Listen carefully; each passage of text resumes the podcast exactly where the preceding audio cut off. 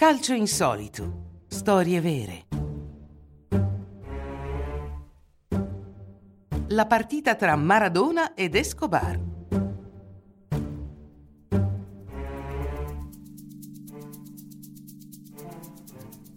Nessun giocatore di calcio ha fatto più notizia di Diego Maradona. La leggenda, purtroppo scomparso alla fine del 2020, ha lasciato il segno nel calcio sia dentro che fuori dal campo.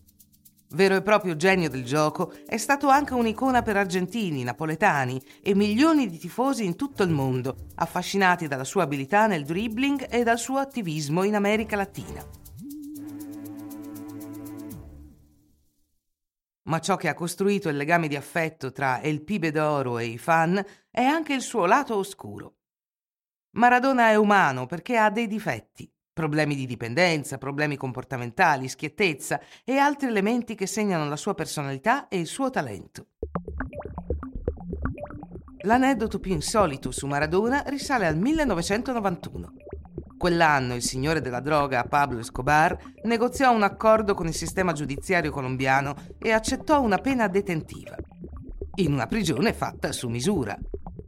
Per quanto possa sembrare sorprendente, il criminale aveva fatto costruire una prigione che si adatta al termine prigione d'oro. La sua detenzione fu di fatto simile agli arresti domiciliari. Così, da grande appassionato di calcio e ammiratore di Maradona, che, come lui, arriva da un'infanzia di povertà, Escobar invitò il genio argentino a giocare una partita di calcio nella propria prigione. Persino Maradona rimase sorpreso quando venne condotto da numerose guardie carcerarie in una sontuosa villa con tutti i comfort di casa, compreso un campo da calcio.